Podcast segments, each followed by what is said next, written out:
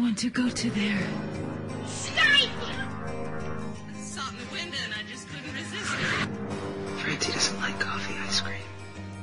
Hi, for those of you who've just tuned in, everyone here is a crazy person. Are we having fun yet? Yes. 30 Helens agree. Never mind. Maybe the dingo ate your baby. It's a cunning plan, actually. Would you believe it? Man, you beautiful tropical fish. Don't mention the war. Clear eyes, full hearts, get lost. Hello and welcome to the Televerse, Sound on Sight's TV podcast. This is Kate Kulzick and I'm joined as ever by Simon Howell. Simon, how's it going? Uh, it's, it's, uh, it's, it's all right. You know where I'm really glad I'm not is uh, TCAs. Yeah. I don't know if uh, if if all of our listeners will know what we're referring to, but every year for about three and a half weeks, uh, most I would say about three quarters of the TV critics we care about, if not more than that, uh, head to LA for three and a half weeks of uh, basically networks and other executives coming up and talking about their shows. Every day, like Every day. hours and hours, and then you're doing separate interviews, and you have to write all this stuff up too. Because originally, like the concept was that then you get all this information, and then when that new show is starting, you can refer to your notes and write it in your like local paper or whatever. But this is the internet, and so if you wait to do that, you will be scooped. So it just turns into like who can write about Ian McShane being Game of Thrones fastest. You know, like th- this is what ends up happening in TCA. So I have no idea how how the the brave men and women of the TCA survive three and a half weeks of this. But I doff my imaginary cap to them, and I am happy to sit back and watch the tweets. I can see where it used to have uh, a practical use. Uh, nowadays, it seems to be an excuse for all these people who enjoy each other's company to get together for a while and you know shoot the shoot the proverbial shit and I'll complain in unison when, for instance, uh, the heads of Amazon have bad answers for why are you doing a Woody Allen show? yeah, that's always fun. That, and that, it, they're really when you follow these different hashtags or just even these different critics on on Twitter, there's such a sense of uh, back of the like passing notes in the back of class that it's really delightful to follow. Um, and I'm sure if you're in the room and you know being paid to be there, that that is also a lot of fun. But I can't imagine like after Comic Con, like four days of Comic Con, I'm I'm spent. So I can't imagine three weeks of that. Yeah. yeah, it may, it makes me think of Fantasia in Montreal, which is a similar length, but that's going to see movies. that I can justify. Fair enough. Um, well, yeah. So there, there's lots of news coming out of TCAs. Um, no, nothing that we particularly feel like we need to talk about this week. Um, instead, we're going to talk about how we are excited to have Deepayan Sengupta from San Jose back on the podcast. We're talking about Karen Sisco this week, which is a one season show back from 2003. Uh, very glad to have caught up with that one.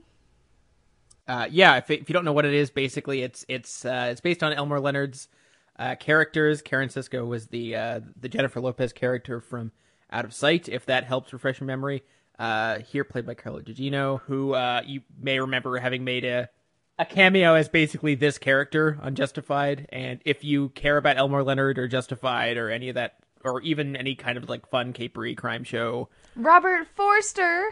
also, Robert Forster is a regular on it, which we didn't know before we sat down to watch it. So that was pretty fun. We got to all this later, so uh, ho- hopefully you'll enjoy that. Yeah, that's coming at the end of the show.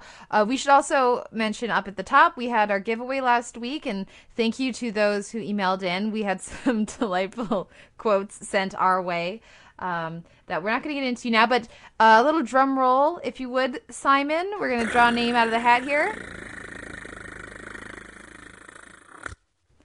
Regine. I'm guessing Yay! it's soft G. Regine from Germany. Uh, thank you for for writing in and for uh, for for for sending us your quote. And uh, I will get in touch with you to give get you the codes for your download. So congratulations! Yay! What was the quote? The quote uh, that Regine went with is from Silicon Valley, Erlich, when they are uh, talking, taking the meeting with the Romy Rosemont character uh, about her her porn site, uh, and he said Erlich says, um, "I be be kind, gentle listeners. I'm not an actor. Erlich says I would be remiss if I didn't mention that your sites are some of my primary destinations. Uh, wonderful delivery by TJ Miller there, of course, and uh, fabulous pick by Regine.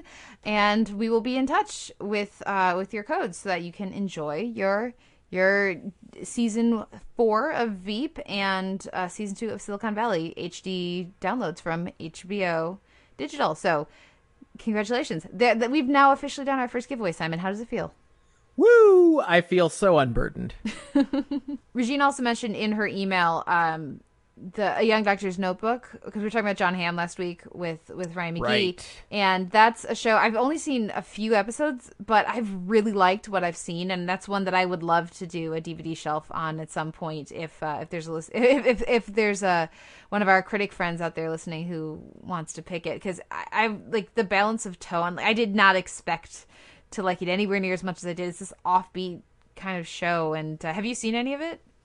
I have not. I am. I am faint, only faintly aware of its existence, despite the cast, which is weird. And it's the kind of thing that it's Daniel Radcliffe and Jon Hamm. Um, and it's the kind of thing that they can just like go and do because they're Daniel Radcliffe and Jon Hamm, and it'll get made. Um, which, uh, you know, I love. I love when when creatives that I enjoy take advantage of. You know, I'm Harry Potter and I'm Don Draper to get something totally offbeat made that never would get made otherwise. Um, so yeah, at least what I've seen of it, I've really liked. So hopefully, Regine, that's one that we- we'll talk about at some point. But uh, but we have a full week of TV ahead of us, so we're going to cut off the the listener feedback and news portion there, and and go right into our week in TV. Uh, I've got. I'm gonna try. I'm gonna do my best, uh, Simon. But I've got an epic. So you think you can dance rant inside of me? We'll see how much of that I let let out here in this next segment. But we should probably move on so that I Do you, can. want, do, do you want me to give you a two minute warning? We'll we'll see we'll see how it goes. Uh, I guess the listeners will hear how it goes. But for now, we'll Okay. take a break and we'll be right back with our week in comedy and reality. The world can be one together, cosmos without hatred, stars like diamonds in your eyes. The ground can be space, space, space, space, space, with feet marching towards a peaceful sky. All the moon men want things their way but we make sure they see the sun.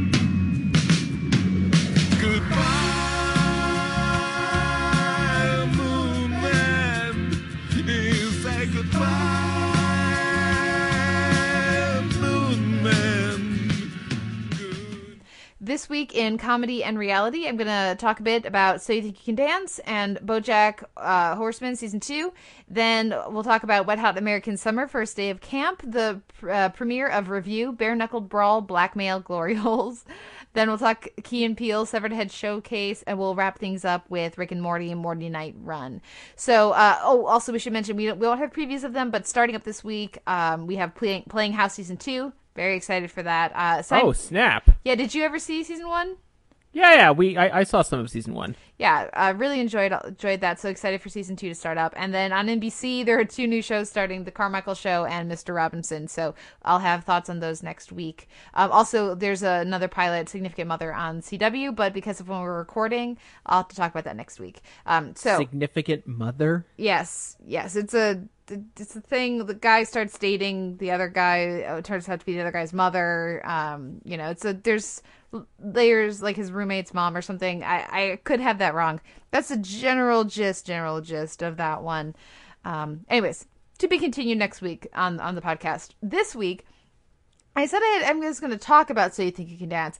Basically, what I was going to do is bitch about the horrible, horrible, horrible decision by the judges last week, uh, the judges, to save Asif, the shitty, uh, bad attitude breaker, and send the other break b boy uh, who actually was trying and had done a good job that week home.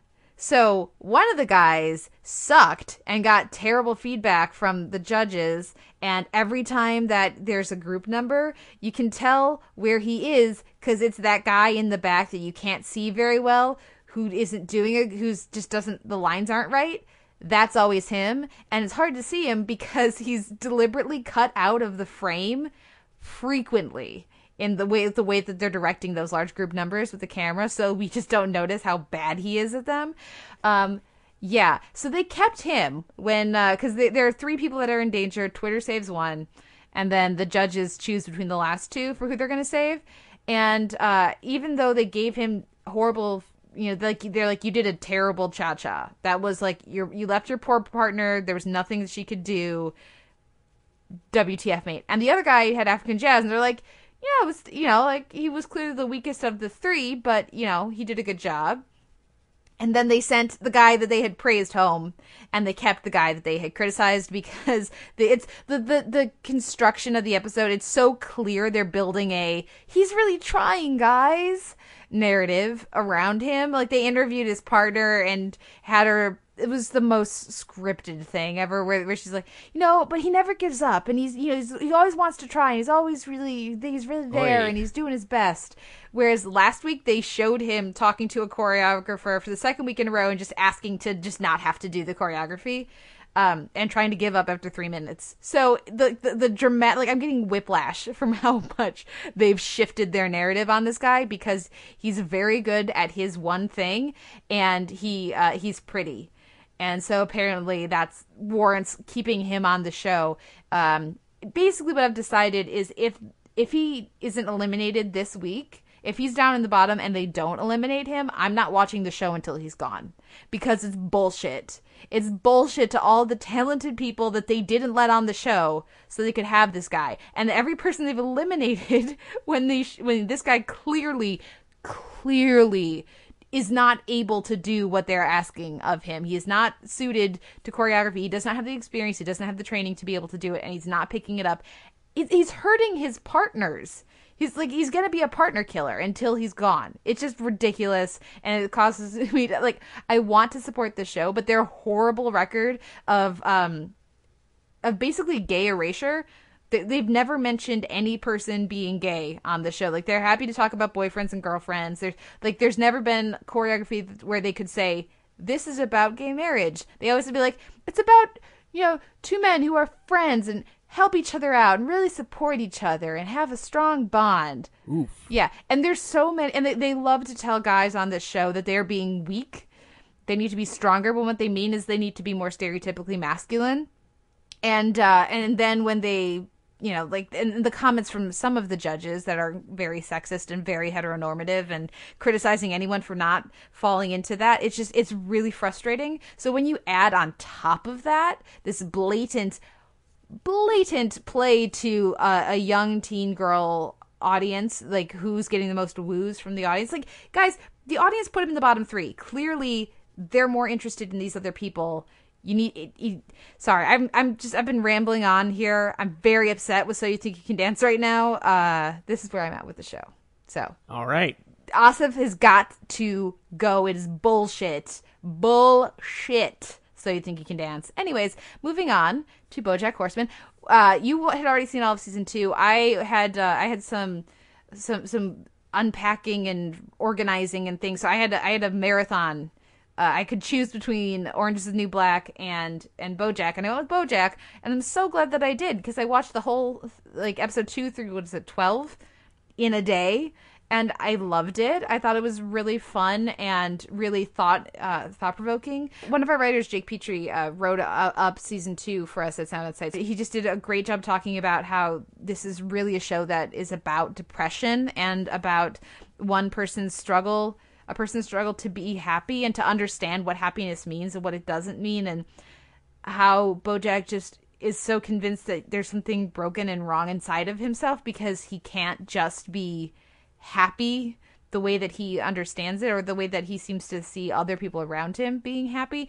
I and it, it might just be that reading that review and getting that perspective opened my eyes to what the show has always been doing but i also think it's because that thread is there in season one but i think they made it much more explicit and much more you it was much a much more accessible theme this season because the season is about him having achieved his career comeback and having money and having uh, acclaim and having a chance to to you know be creatively fulfilled, and he's still not happy. Whereas last season, you could maybe it's just because he is a joke to everybody. That's why he's not happy. But they remove that obstacle um, in season two, and it lets you really explore the nature of happiness, the nature of um, of depression, and and what that means. So when when, when BoJack is on.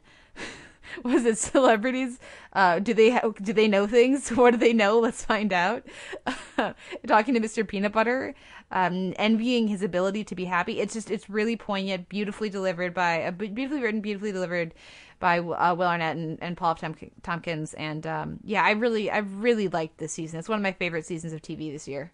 I th- I think uh, as I sort of was trying to say last time, I, th- I think that that through line of depression came through at sort of only at the end of last season, um, and I I think having that there, um, I mean, I even that motif of of of that's in there in the premiere and then again in the finale of him trying to learn how to run.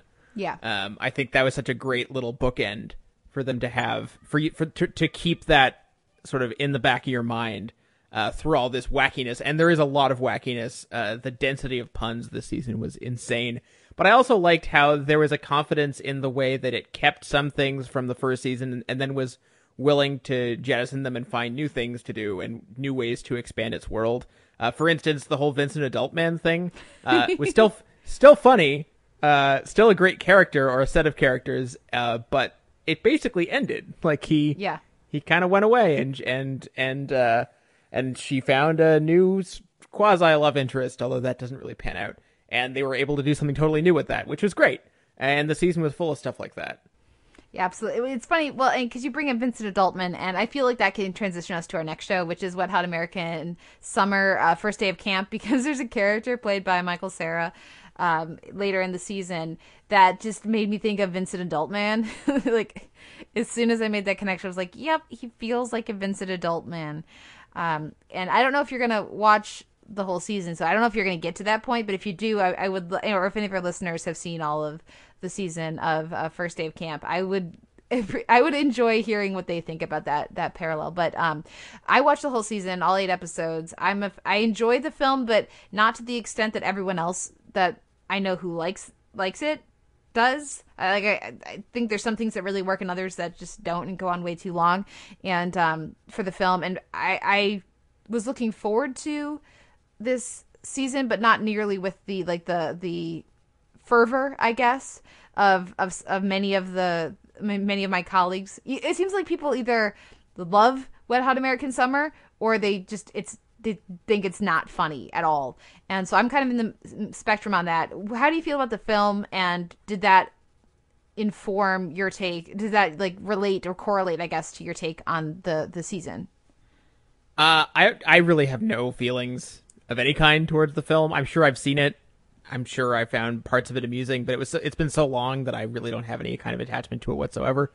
Uh, and I don't know if that's why I watched the first two episodes of this and felt massive waves of indifference, which which I really shouldn't because you know it has everyone in it, um, and th- theoretically, you know this this blend of surreal humor and uh, sort of you know stylistic homage should be right up my alley. But honestly, in those first two episodes, the only thing that even got a chuckle out of me was uh, was Paul Rudd and his scoff off with himself.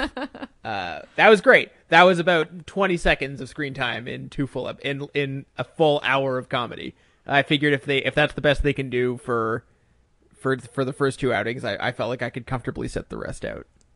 I was laughing so much, and and when I wasn't laughing, I was very much enjoying the time with these. I watched episode like back to back to back to back, um, and it was another situation where I was able to you know a stretch of time so i could just keep them coming. And i was so glad i kept clicking to the next one clicking to the next one. Um and every time especially it was funny when i was watching bojack they always like they doubted like i don't believe you. Are you still are you still watching? I'm like yes stop pausing in the middle of my show um and so and i was having that situation with wet hot american summer as well um but no i i i was laughing so much like how do you that's the only thing that made you laugh josh charles Come on. Yeah, no, that didn't do anything for me. ah, it's delightful. I love some of these new characters they brought in. Some some are more effective than others, which you know is of course of course that's going to happen. But I mean, I loved actually seeing H. Jon Benjamin. That doesn't happen very often. I I- don't think we've seen him since uh, since he got a van. Yeah, yeah. I, I which by the way, I do need to go back and watch that show because I haven't. But it was so fun for me to watch because not all just because like with each line delivery, it kind of went back and forth between whether I was hearing Bob, uh, Bob Belcher, or if I was hearing Archer, and because like I, I I was seeing him talking, but it's like my brain superimposed Bob over him. Like when he's like Mhm. worrying about money, I'm like, okay, that's Bob. And then when he's saying other things, it became Archer. Uh, it was just so delightful. And, and of course, he's also giving a a strong physical and and uh, you know emotive performance as well. It's not just him being these other personas but because i have such a correlation with these other characters and that voice i like kind of couldn't avoid it so it added actually a fun meta level to it. Um yeah that is so f- odd to me that you're just nonplussed. I really i really enjoyed it. Um i'm gonna have to write up a piece or something for sound on sight because i i had so much fun. And and i think it also really takes advantage. I think it's the right length. Um eight episodes. It could have been it could have been trimmed down to, to uh, six or seven probably, but I think it really takes advantage of the Netflix model to to be you know episode to episode. There's a clear through line. You know, there's arcs over the course of the of the entire season, um, but also just having that structure of it's a day at camp really makes marathoning it work. You know, you you, you watch these different relationships develop over the first day of camp, and they say things like, "Well, let's go over to lunch, and lunch will be a half an hour," and then like you pick up with those characters the episode later because they've spent the last half hour at lunch, like that kind of thing. It's not in real time, but that kind of approach to it really does work as far as I'm concerned. And yeah, it's just. I had a lot of fun. I had a lot of fun with with these characters and how ridiculous it is. I mean, Michael Showalter, like when he's describing what happened at different you know points in the season. I don't know how much of that you got in the first couple episodes, but like the way that he he introduces himself to like this kid and the, the having some actual kids versus you know they keep reminding us, well, you're all 16 now. I mean, I thought they really handled that well to make it entertaining and not grown worthy because that don't necessarily work. But I think they really there's just such a fun tongue tongue in cheek without being over the top to the point where it's annoying with that that it really worked for me. I did find it amusing how, for you know, the fact that it's a prequel and you have half the cast, uh, you know, you- all this returning cast, and yet, and some of, and like most of them have aged like normal people, uh, but some of them are Paul Rudd or Elizabeth Banks or Janeane Garofalo. Janeane Garofalo, yeah. You're just like WTF, yeah, absolutely. Uh, yeah, that I have, yeah. It's it was fun. It was fun seeing how they addressed that or just didn't at all.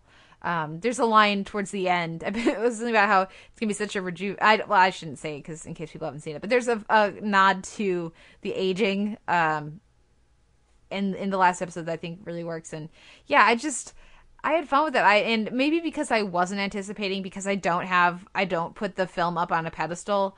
Um, that may have helped.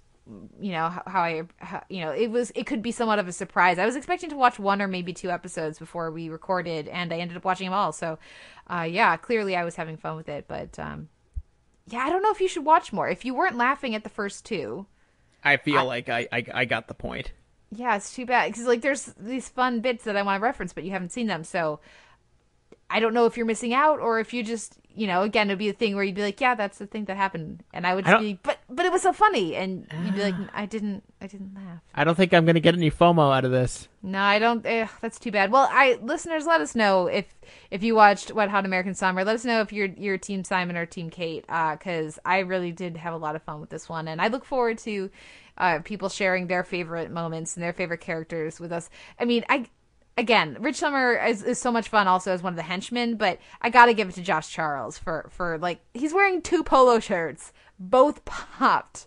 Come on. I, I saw I it's, saw. It's funny though. I- you I- say you I saw, spent- but it's funny. I, I spent a lot of it saying I see what they're doing there. I see why some people will find it funny, I Yeah. get what the joke is, but I'm not laughing. Don't watch anymore then. Definitely don't watch anymore. Well, how go. about review uh the premiere? We we talked we I guess I feel like I can say we waxed rhapsodic about it last week on the podcast. We loved this premiere. Bare knuckle brawl, blackmail, glory holes. Um it's clearly this is more your speed uh as compared to Wet Hot, but um let's talk a little bit more in, in specific. First of all, Allison Tolman. I mean, come on. Allison Tolman, uh, super fun here. I feel like I should clarify. Um, the Comedy Central put up four episodes on their site, so of course I watched all of them. So now I feel like I can effectively preview the season. Ah, Uh, okay. In, in, in I'm not going to spoil anything, um, but I, I think, th- and I don't think it's anything that you don't see in in in this premiere. They uh, they have come back swinging, and it's a it's a I would say it's a ballsier season than season one. I don't think it's necessarily always for the better, but I mean, even this premiere, I mean, there. This is a take no prisoners season. It's it's uh it's more intense. It's it's more it's definitely more awkward. There's it for for people who have difficulty with cringe humor. I I think some of you will have real problems getting through some of these episodes, um, possibly including this premiere. Um, and there are some incredible visual gags coming up as well. Um, but anyway, that's all I'll say about the season so far. I'll, I'll, I don't know whether it's it's better than season one yet or not, but I do think it's uh, th- they're they're going for broke. Basically, is my overall feeling, and you can feel that in this premiere. Well, yeah, which makes sense because the first season is is his like descent into insanity through his commitment to this to this show, and um, and so it it has to start out more straightforward because otherwise, if it started with him getting shot, he would not have done the show. But this season two premiere can he's he's done so much crazy stuff. He's so invested in this show has to be worthwhile, or else he's done all this crazy stuff for no reason, including get his uh, father-in-law killed in space. Um, so he's just so invested that he can't turn back now, and so the, them going for broke with the season. They start out by having him get shot, and then then falling in love with Allison Tolman, only to blackmail her for stealing pills, which she's doing, and like theoretically dealing them, and then the glory hole segment, which is just just mwah, it's just a thing of beauty. the glory hole segment is great.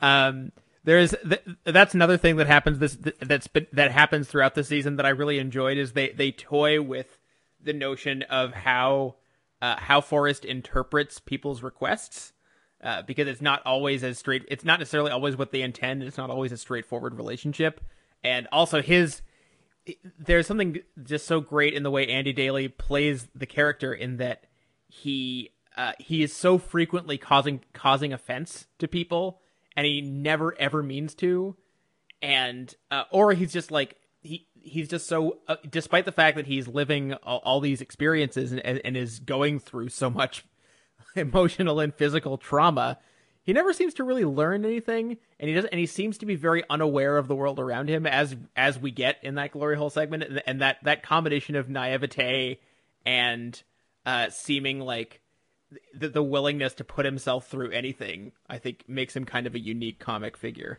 Well, and put others through anything as he does when he's blackmailing his girlfriend.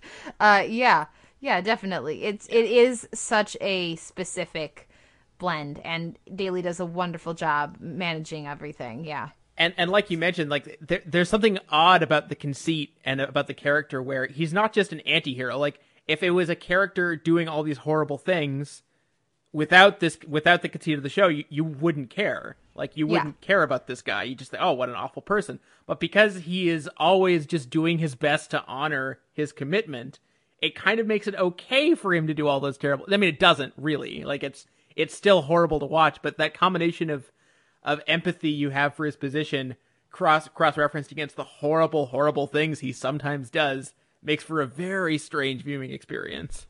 Yeah, definitely, definitely, and uh, because like he's still agreeing to do it all, but he would never do this stuff if he wasn't on the show, and No. so that that that does give a little bit more leeway.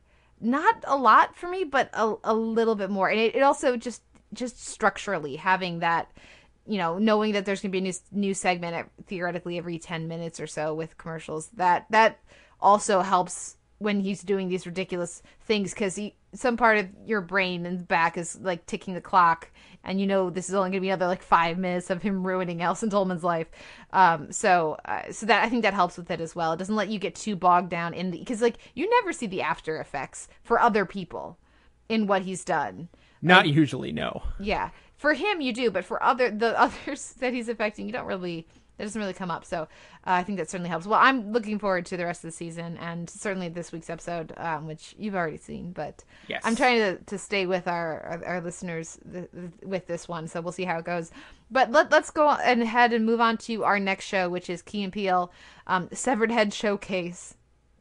Uh, what the the highlight for me this week was definitely the teacher center instead of sports center. Oh, uh, what worked for you this week, and what was less memorable? So I, I guess this is the week of me saying that thing that you think is funny and that you like isn't funny, um, because the the teacher center thing. I mean, it was nice. It was heartwarming.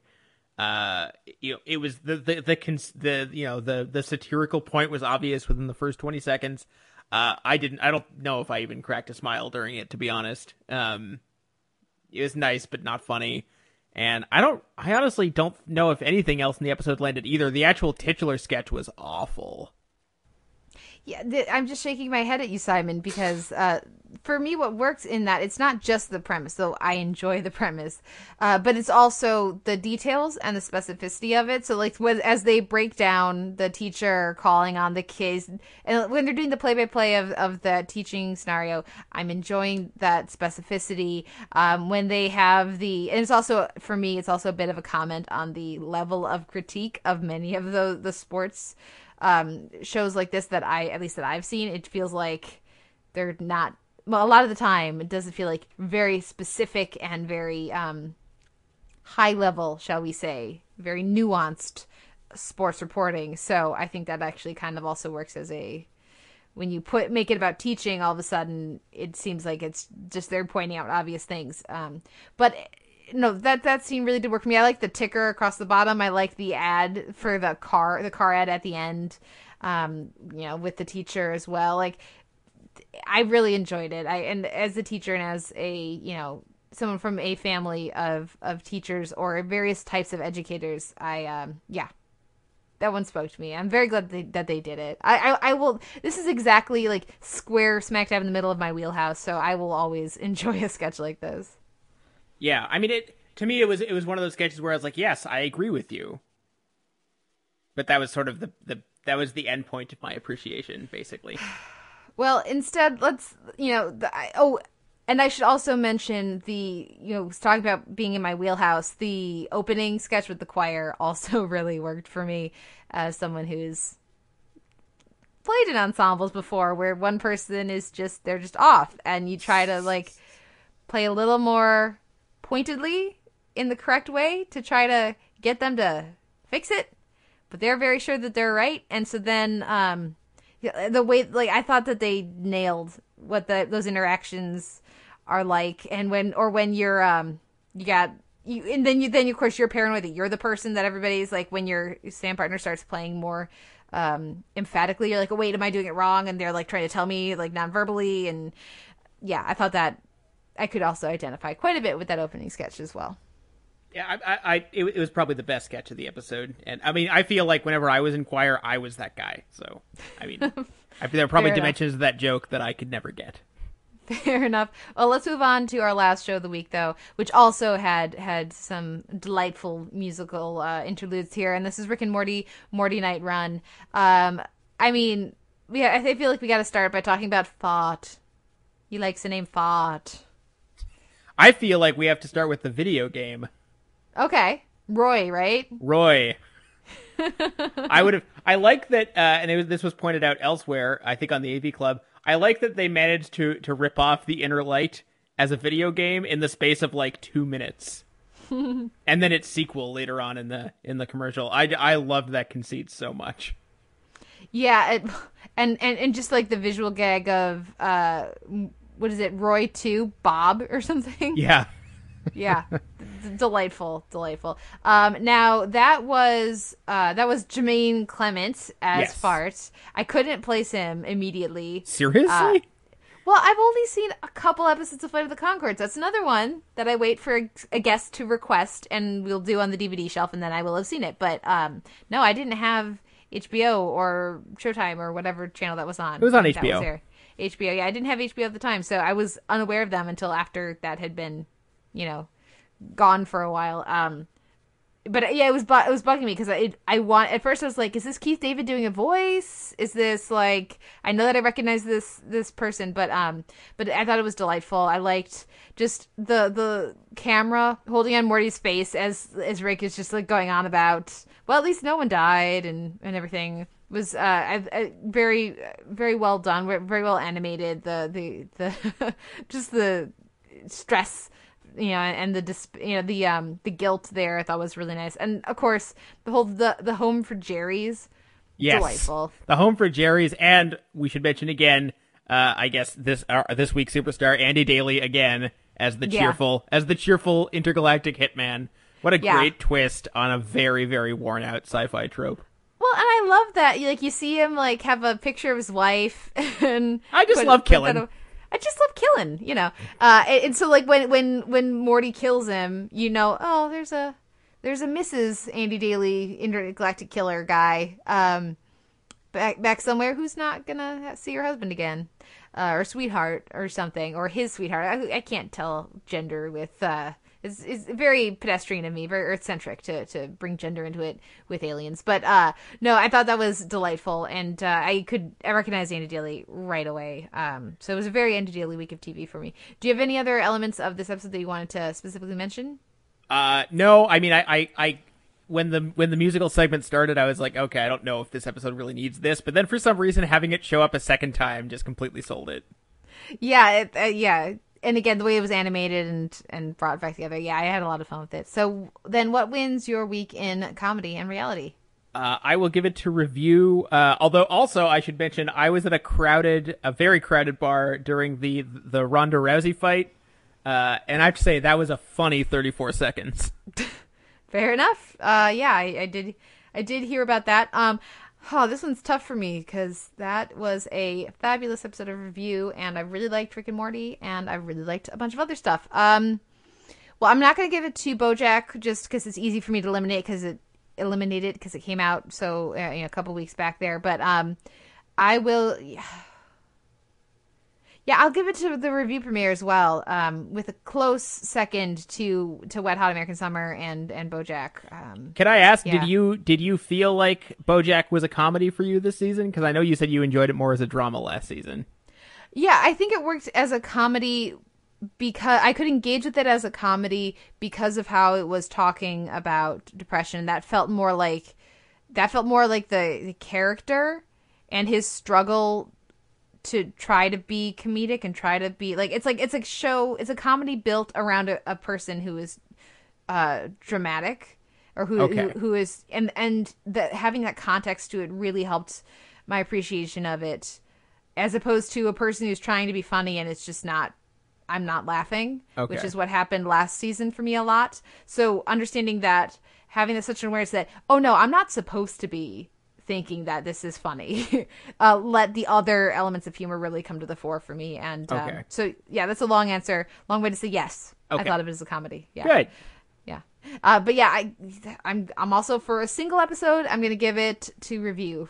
Um, All right. And I look I look forward to hearing what everybody else has to say about all of this week in comedy. But for now, we're gonna take a break and come back with our week in genre and drama. Maybe it's time we got back to the basics of love. Let's go to Luckenbach, Texas, Waylon and Willie and the boys. This successful life we're living got us feuding like the Hatfields and McCoys. Between Hank Williams' pain songs train songs and Blue Eyes crying in the rain. Out in Texas, ain't nobody feeling no pain. This week in genre and drama, we're gonna bid a fond farewell to *Halt and Catch Fire*, which has finale "Heaven Is a Place," and then uh, *Unreal Princess*, their penultimate episode. Before we move on to *Deutschland '83*, their penultimate episode. *Bold Guard*, *Humans*, their penultimate episode, or anti-penultimate. Uh, know they've got eight apparently. I Okay, think this the- was six. anti-penultimate episode, episode six.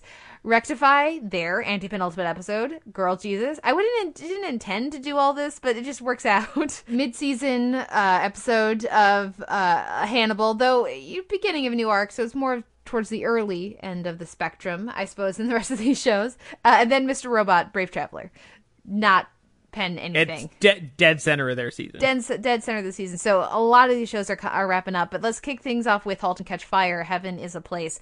And now you pointed something out to me that I was not aware of because I was I've been very aware that *Halt and Catch Fire* has not yet been renewed for a third season. What I didn't know until you pointed it out to me is that the reason that hasn't happened is because no one watches it. No one. Um, around the time, if Wikipedia is to be trusted, around the time that Rubicon got canceled, and I do recognize this was a long time ago, ratings were different, blah, blah, blah. It had over a million viewers a week. Uh, and right now, Halt and Catch Fire is not even pulling half a million viewers a week. Ah, they're like they're like that's physically painful to me. That that Yeah. so few people are watching the show that is so good. Well, and it, it's it, I don't know what kind of numbers it was doing last season, but there's something very disheartening about a show. Obviously, everyone unanimously agrees that it's way better than it was, Yeah. and now it it seems extremely likely that it's not coming back. Now, do you what do you think the reason for that is if there is one? I instinctually just with my my lens end up thinking yeah, sure, make the show about the women and make it way better, but you know, interested in feminism and all of a sudden nobody's watching it. Um I don't know that that is fair though. It feels like that might just be my bias and my, you know, reaction instinctual like seeing sexism where maybe it doesn't exist. Uh what do you, what do you think about about why so few people are watching? I really don't know. I mean, maybe maybe there the die was cast by that first season, and Yeah. it just it was never able to recover from that. I don't know. I've long since given up trying to figure out why people do and do not watch things. Um, I will say this was a, a very fine finale, and I think it's a pretty decent series finale. Uh, if that's what it ends up being, uh, there were I was I was happy with some of the tougher decisions, like having Tom not show up on the plane. Um, it made sense for the character. Uh, I don't think if the show comes back somehow, I don't think he needs to be there. Um, as and I think that's that can just be a nice bittersweet thing that stays the way it is. Um, the uh, yeah, I mean, I, I can't really think of any false notes this this this premiere had. It wasn't like there was nothing about it that was uh, that really th- there were no twists or anything on the level of what happened with Cameron last week. Um, it was mostly just very uh, very sensible, very uh, very sad, mostly denouement, and I thought it, it did that very well. Yeah, I really like the way they brought together uh, or, or tied up, I guess, in a way. It's not like everything's resolved, but the way they they concluded everything that's been going on with Donna and with Gordon, I thought that ended really beautifully. And the the conversation they have in the the sh- the toy house or whatever that is. I think it was a doghouse, or was it? I don't know. Uh, it looks like a playhouse. You know, it's you know, it looked like the house, the playing ha- the playhouse from Playing House that the the two leads sit in.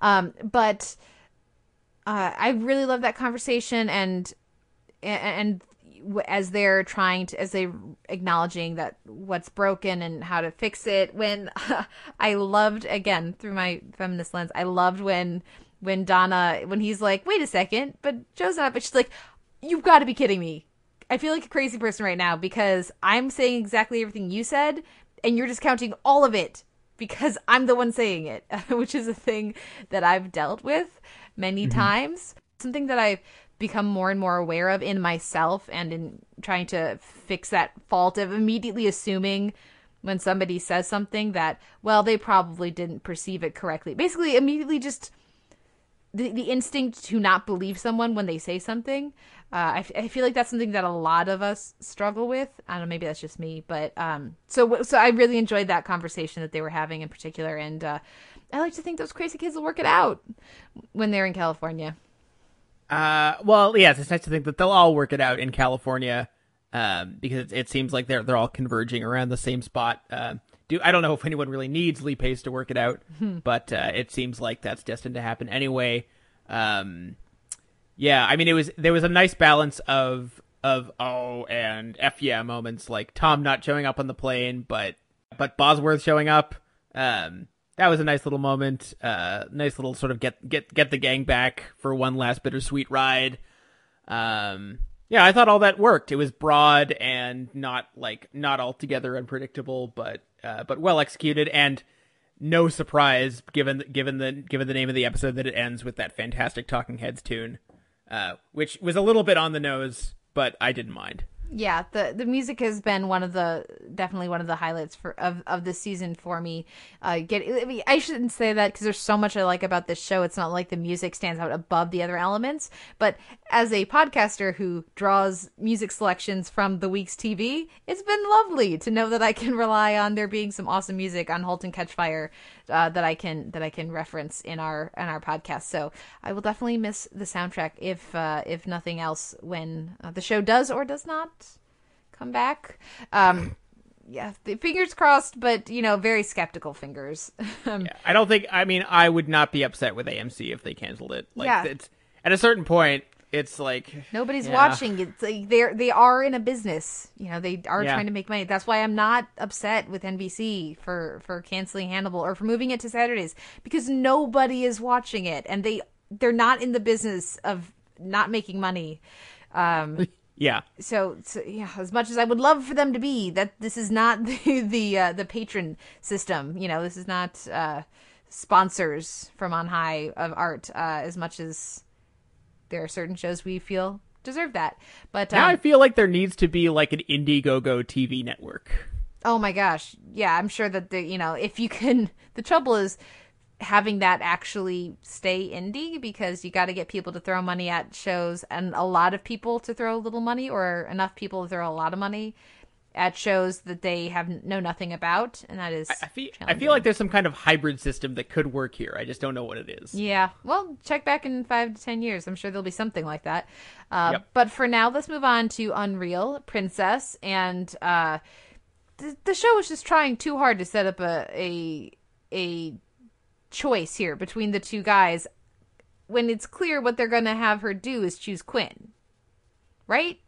Um, that that, that is uh yeah. I mean, that certainly seems like it's it's where it's heading. Uh, you know, I, I, we we we've had this discussion before, and I I I enjoy Unreal. It's been it's been a it's been a, a lovely dark summer pleasure, but I'm not terribly invested in this end game I have to say.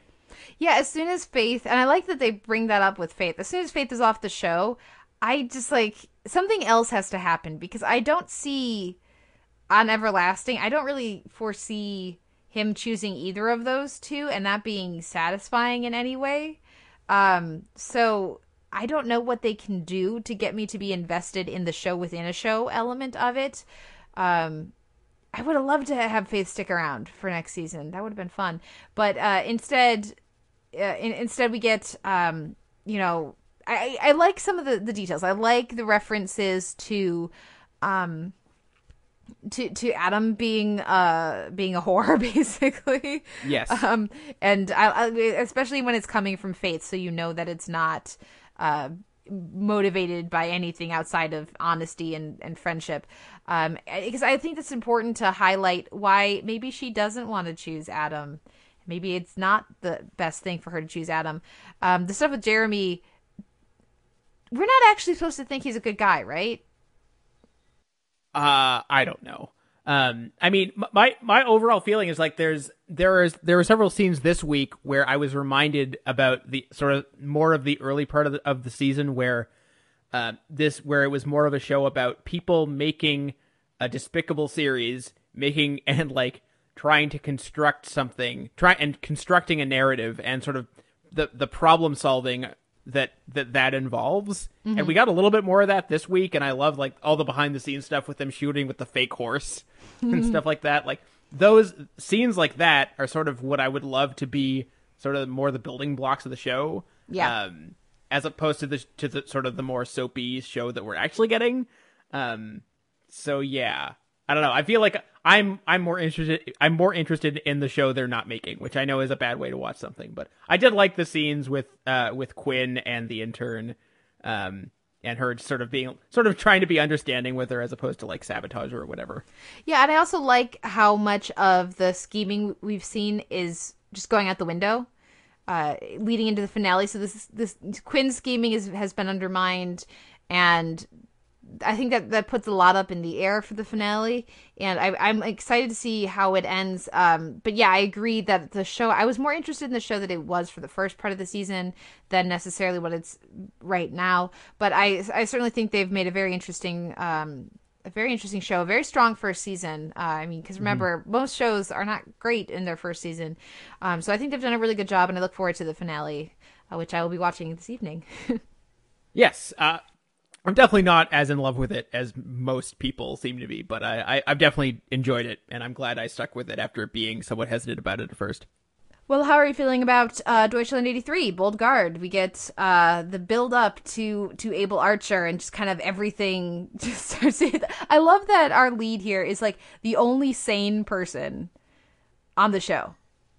Uh, well, I feel like I deserve a little credit because I it was only a few weeks ago that I was saying that you know, it doesn't seem like his spy act is really sustainable.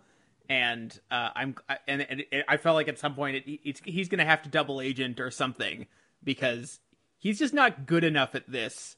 And there's just too many. There's already been too many things going wrong within the first few episodes, and I'm glad that that's finally happened. Uh, and by finally, I mean part part way into the first season. Yeah. Uh, so that's nice, and I feel like that's going to open up some new narrative possibilities for them. Well, and it's also just that um, he he doesn't have the ideological connection that everybody else does. He's he did all this so that his mom could get a surgery, you know, a life saving surgery. That like that is it. He is not invested in the cause and the you know the the all this different ideology right, that yeah. fuels so many people. So you know, he would it, really like it if Germany didn't blow up. Yeah, that's his number one, and and and he. I think it's also because he looks around at the people he's dealing with under when he's undercover and sees a lot more people that feel like he does than the people he's interacting with um, as a spy because uh, naturally uh, as a spy he's dealing with very intense very focused on the cause type individuals whereas he's just dealing with regular dudes on the other side because um, they're lower levels. So uh, I, I, really like the way that all came together. I um, the general shitty son is it Alex? Yes.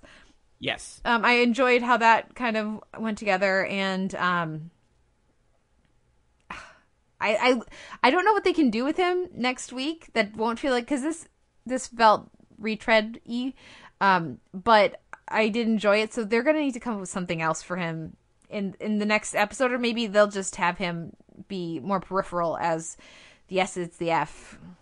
Yeah, I don't really know what they what else they could do with him either. Um, to, to go back to what you were saying about the relationship between uh, between our, our lead, I can never think of his name, Calibri, except not Calibri. Martin, uh, isn't it Martin? Yeah, Martin. Uh, St- yeah, sorry, Stamm's his, his, his fake name. Yeah, Stam. Love saying that. Yeah. Um, I, I just love that no one even though they they value him as an asset, they really don't care about what he has to say Mm-mm. or what his impression or what his like pretty credible impressions are about what's going on. And uh, in in like one of the things that I value about the series in general is the way that the the powers that be on on either side have already decided what the narrative is and they already are are selling themselves and each other on that narrative and what whatever else is happening doesn't really matter no matter what it is and that like that double blindness is uh is is is is deeply amusing. I will say I'm surprised that we've gotten so little with the like badass female agent. Yeah, I would have liked to have seen more with her, but as soon as she left the immediate surroundings, it you know environs, it seemed clear that she was not.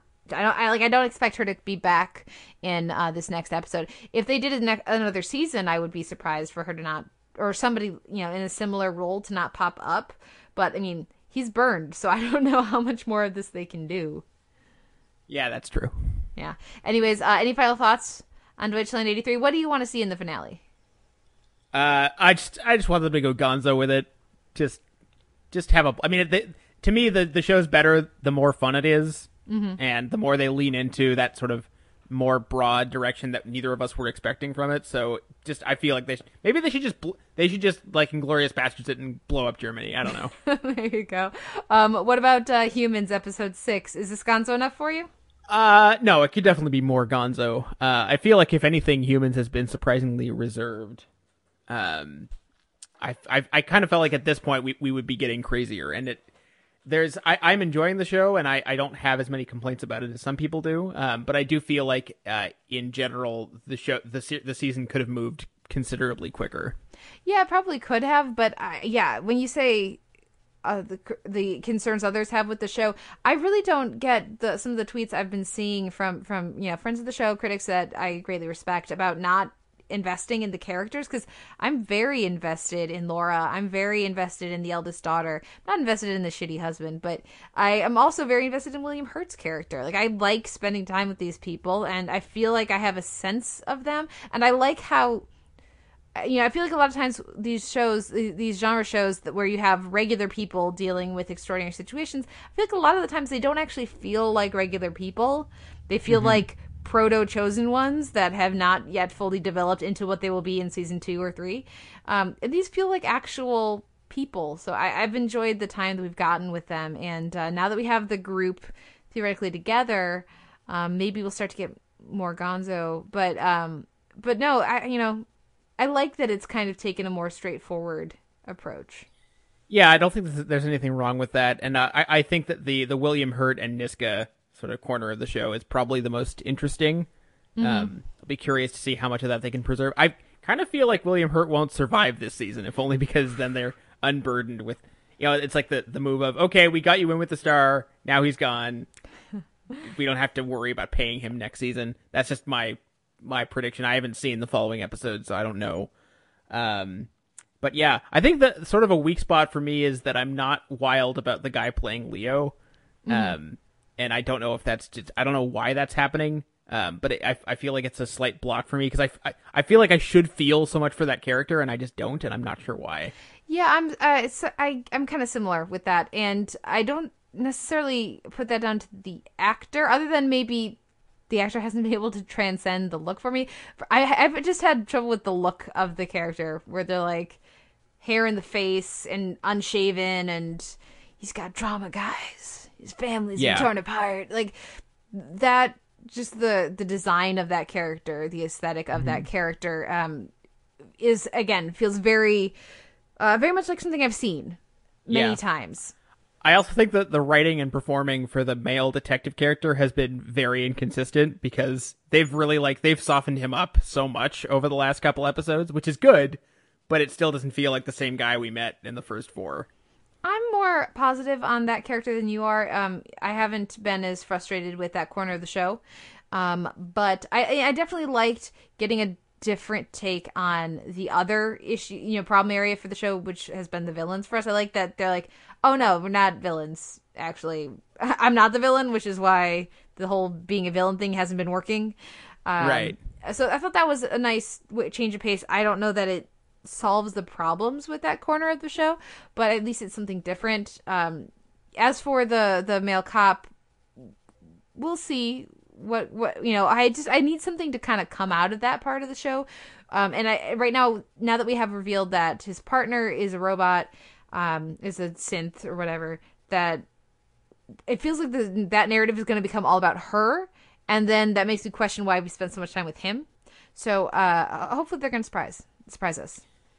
Uh, yeah, I guess to be continued there. Yeah. Any final thoughts on humans, or shall we move on to Rectify? Let's do that. Well, Rectify, the episode this week is Girl Jesus, and uh, I gotta say, those sons of bitches over at Rectify made me invest in Teddy and Tawney's relationship and start to root for them. And I don't know if I can forgive them for that. What what is going on? I want Tawny and Teddy to get back together. that is uh that is that is quite a thing. I mean, it, it was definitely the week of of tortured tortured relationships. We had the uh the the senator. We we we we, we checked back in with the senator and his uh and and the lady he was having an affair with, and that is not going so well. It seems. Uh, that's that's that seems to be pretty definitively over, which was really brutal to watch. Uh, we had we had a scene with Amantha and Jon, which was also also pretty brutal and sad. It was a little bit on the nose that uh, again, zero point zero five percent of the audience would have caught this or even cared. But distantly in the background, it's like half heard, but you can hear uh, the Drive By Truckers song "Goddamn Lonely Love" behind them, and it's like what probably one of the, like the saddest country tunes of the last ten years and it's barely audible, but it was like, okay, guys, a little on the nose, but you buried it in the mix, so I guess it's okay. um, and then, of course, the Teddy and Tawney stuff. So there was a lot of heartbreak in this episode. Yeah, but there it wasn't all that, and I appreciated that. I like what we get with the sheriff and the DA, where they're like, yeah, this we've put a lot of energy into Dan- Daniel did this, and it just isn't really. I don't think it's what it is. Uh, you know, I like I liked that straightforward response from the sheriff. I, I also really liked what we get with Amantha and and and with Daniel. I like that she's calling him Danny.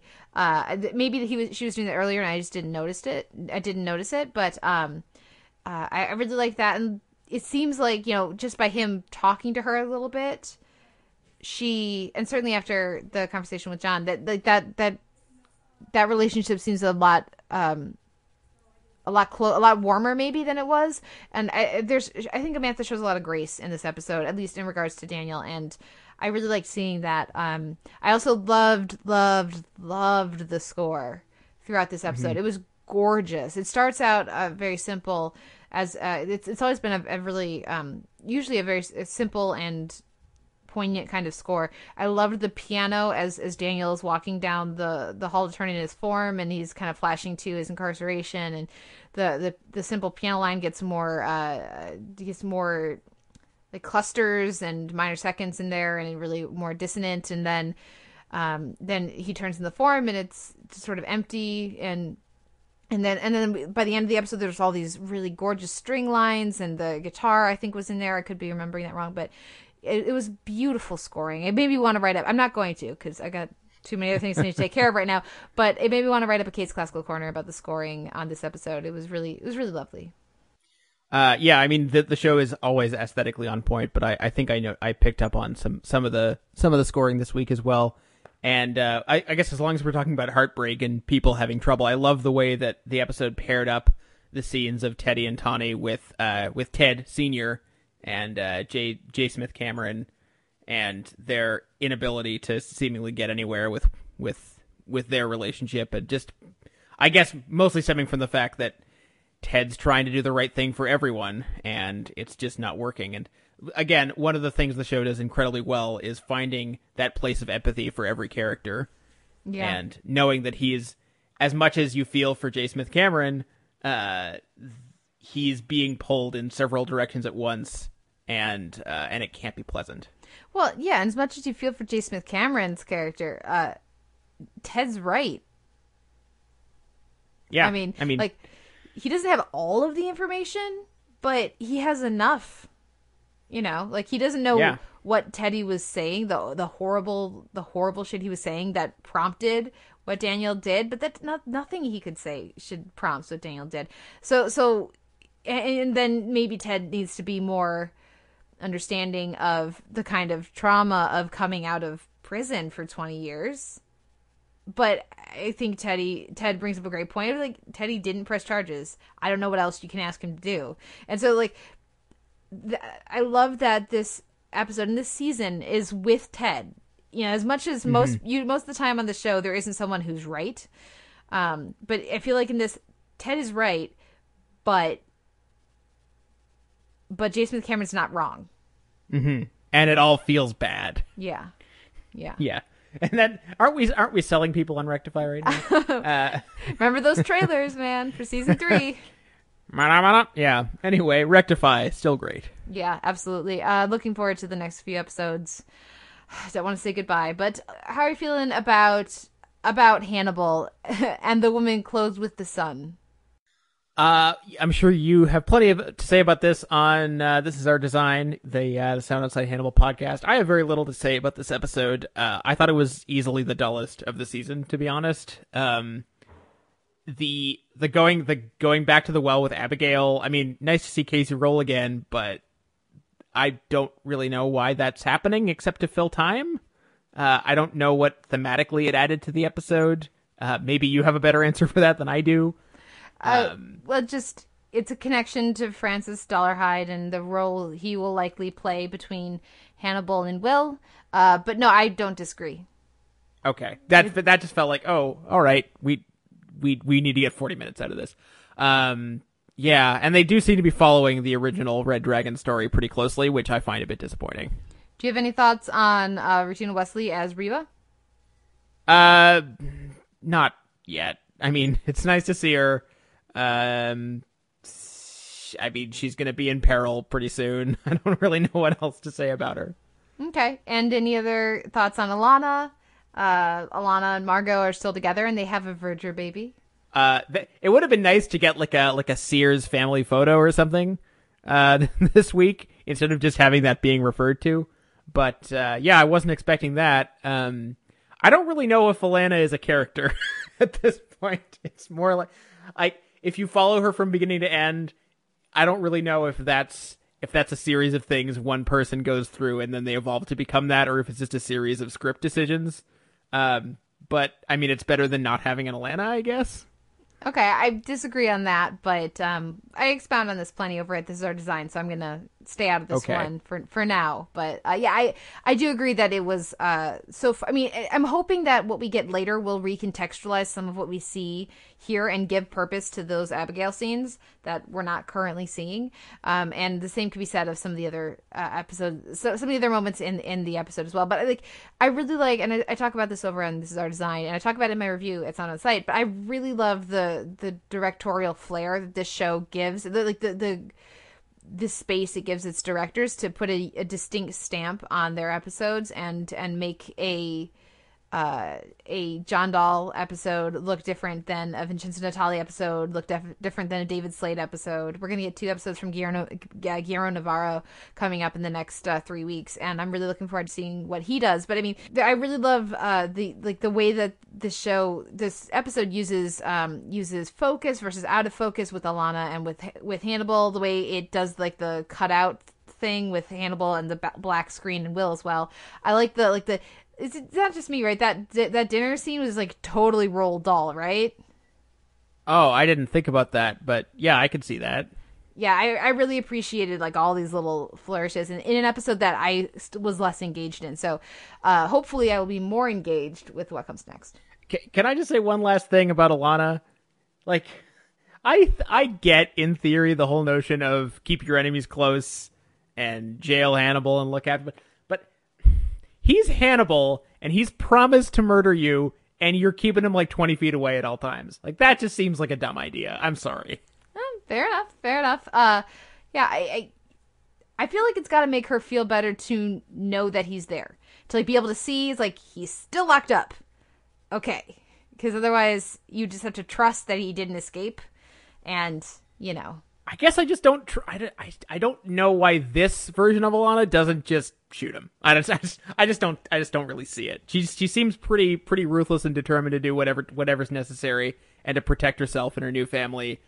Uh, and she's keeping Hannibal right there. I don't know. It just and he is he is a man who keeps his promises and he has promised to kill her. So yeah. Okay, fair enough. Well, let's move on. Speaking of Promise to Killer, let's move on to our last of the week, and that is Mr. Robot, Brave Traveler. Um, we kept this one for the end because, in case you don't watch Mr. Robot and are planning to catch up and don't want to be spoiled on anything, skip ahead. We'll be talking about this for, I don't know, like five minutes. And uh, so skip ahead, and uh, you've been warned. And so that happened. Yeah, this. uh, I mean, well, I mean, we'll get to that in a second. But uh, as much as I don't think this was a perfect episode, and I don't think it was on the level of the shows I'm about to reference, but this was the most stressed I've been by an episode of TV in a long time. And something about uh, the villainry and the the ticking clock element and the smart protagonist has to sort of contrive a way out of seemingly impossible scenarios really made me think of Breaking Bad. Interesting. Yeah, I didn't go to Breaking Bad at all with this, but um, but because you did mention that uh, that to me earlier this week, but um, but I did enjoy it. Uh, it was it was a fun episode, and like you say, a stressful episode. I like the way that they balance his different, the different threats he's facing, and the different uh, pros and cons. The way he weighs it out with totally a different guy, Christian Slater. Um, really, really worked very well. I like the, the you know the incorporation of Carly Chaikin's character in there more specifically. I thought that was that was good. Um, I liked what we got with um, with his friend, childhood friend, who's the name of whom is escaping me at this moment. Uh, I don't know how I feel about the way because I I'm completely uninterested in the guy he just got out of jail. Like that is not an interesting character me character to me at all, and having him as a hanging threat over the show or like a character they could bring back, I am good never seeing that character again. Right. Um, I don't know. I, I think there's there's something interesting about that character in the sense that he, when you first meet him, he seems to be just kind of like a drugged out knucklehead, and to to learn that he has kind of this this ideology to him, um, even if it is like you know a, a pretty simple and brutal one, I think makes him a little bit more interesting. Uh, I I don't see him having a lifespan beyond this season. Uh, what, what however that works, I don't really know. Uh, but I think as sort of a essentially as as the as the Mr. Robot equivalent of um of a Tuco. I think he works just fine. Um but uh, I don't know, there was a lot to like about this episode. The the the whole opening. First of all, I mean, the show's got got beautiful credits every week, but specifically the framing and the uh, the use of the use of Some Velvet Morning. So much good music this week on shows in general. Uh, Lee Hazlewood and Nancy Sinatra, and um, oh god, what else am I thinking of? Just the other people have pointed out the the show is developing very much a, a signature visual style, and the way it, for instance, uh, it continues to have these shots that are shooting people from the neck up with so much of the frame taken up with ceiling or whatever. Yeah. Uh, what it means is is entirely up to you, but it's it's certainly the only show doing that. And uh, and but I mean the show. My favorite shot of of anything this week was uh, having um crap, what's his name? Uh, Danish creepy dude freaking out in the background while his wife was calmly eating a snack in the foreground in perfect focus. I loved that so much. Yeah, the the visual style of the show is is one of the the biggest strengths of it. I would I would absolutely agree. I love any of these shows, and uh, you know, a big one for this is always Hannibal. But any of these shows where you know what your show you're watching if if you watch like a frame. If you can just see a Mm-hmm. frame, or cer- certainly if you can see like five seconds of, of, of film or of tape, then and if you can tell what show you're watching from that, you know, as opposed to from the actor who's in it, I always appreciate that. Um, it really helps distinguish. You know, there's so much TV and there's so much very good TV that more and more these shows need other ways to distinguish themselves and to, to set themselves apart. So finding a unique visual style, finding a something and something that works for the show and isn't just different to be different. Um, and I think this show, I think Mr. Robot does a good job of threading that needle of being different enough that it's that it is noticeable, but not, but but logical enough or connected enough to the the personality and the tone of the show that it's not distracting either.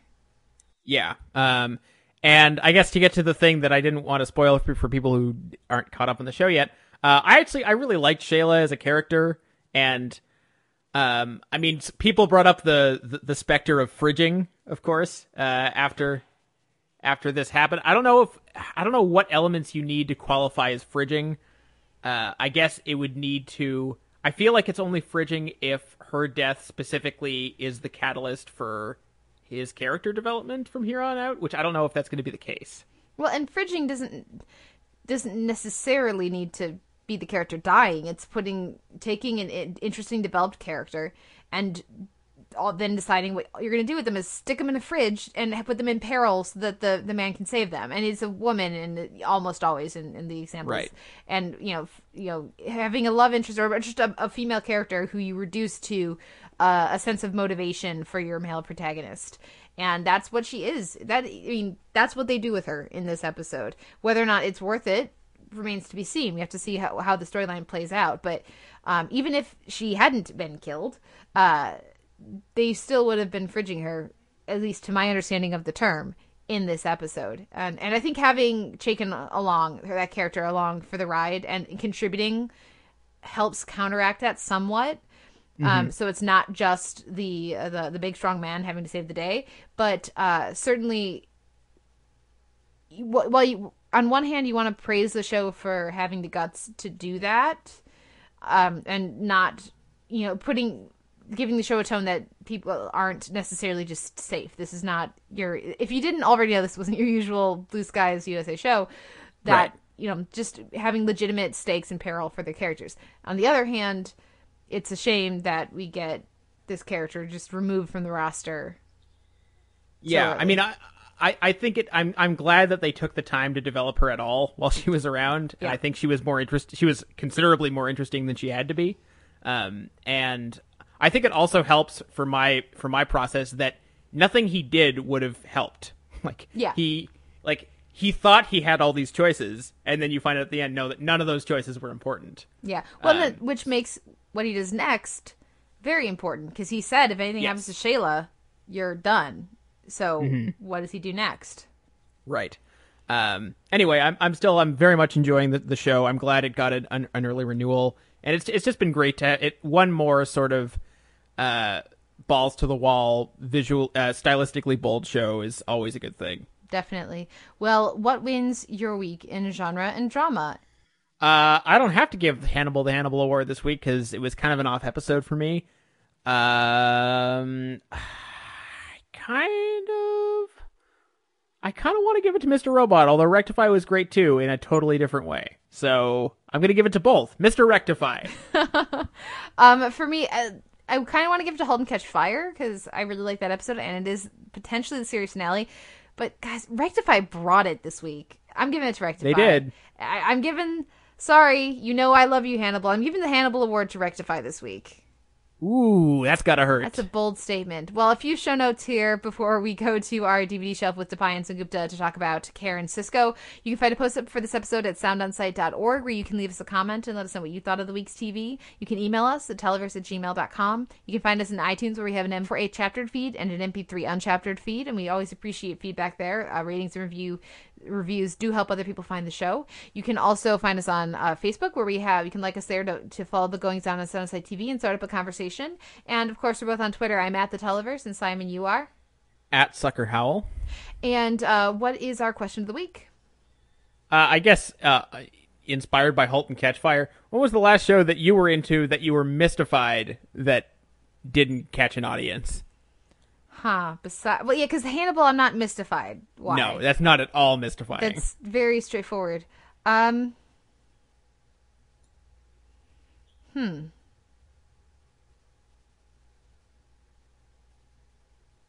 Can I, can I just remind everyone that review almost didn't get renewed? Well, yeah, that's what I was thinking of. Uh, like a show like Playing House, where last year there was all of this talk about the various different freshman comedies and how great they were, especially a lot of female-led uh, shows, and I felt like nobody was talking about Playing House, and I really, really enjoyed that that season. Um, so I mean, when you talk about shows that it mystifies you why they don't get renewed, I mean the ones you have to go to are Deadwood, obviously uh, for season four and uh and even like firefly which i was watching live and was like this show's amazing guys why aren't you i didn't quite understand that other people don't necessarily like westerns which is still Mhm. you know Or sci-fi shows. which is odd to me uh very odd to me but uh yeah i i guess i'll go i'm gonna go with playing house and and why review caught on and uh you're the worst caught on and all like we had Ryan McGee on last year. We we talked about like 20 different first year like freshman comedies last year. And of the three of us, I was the only one who had seen more than a couple episodes of Playing House.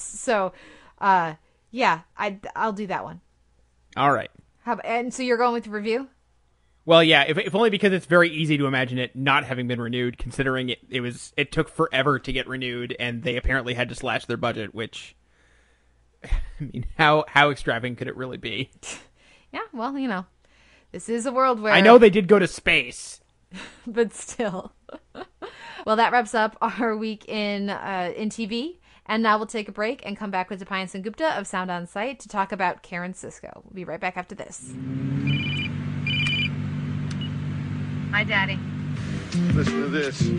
Guy goes in to rob a bank, tells his partner to circle a block. He comes running out, gets hit by a car. Who do you think's driving? The partner. Oh, oh, they say irony's dead. You working today? Yeah, guy in a wheelchair. Insurance scam. How'd he get in the chair? Fell off his desk. They'll do that on you. Every damn time.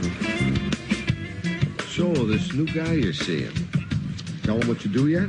He still wants to guess. Uh, sounds like an insurance agent. Charter fisherman. Owns a boat. What's his name? Carl Wilkins. I always wanted a boat. Dad, you get seasick. What's that got to do with the price of eggs? Live by the ocean, man ought to have a boat. I gotta run. Why, you got something to do? Yeah, I'm back at work. How you feeling? Not you, too. I'll see you tomorrow night at poker.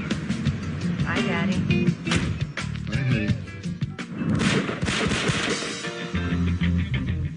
It's your thing. Do what you wanna do.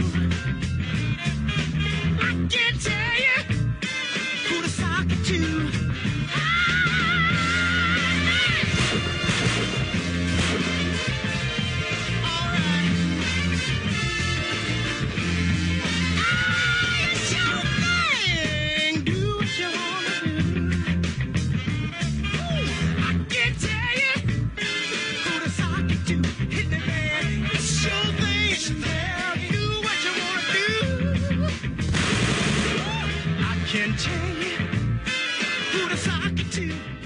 We're back with the Televerse. This is Kate Kulzick, joined as ever by Simon Howell. And this week on the DVD shelf, we are dipping into the uh, one season wonder bag. It's been a little bit since we did some of that, as well as um, a another Elmore Leonard show. We're big fans of Justified here on the Televerse. So I'm kind of surprised it's taking us this long to talk about Karen Sisco. And here to help us talk about this uh, this series is Deepayan Sengupta. Deepayan, welcome back. Sound on Sight's own.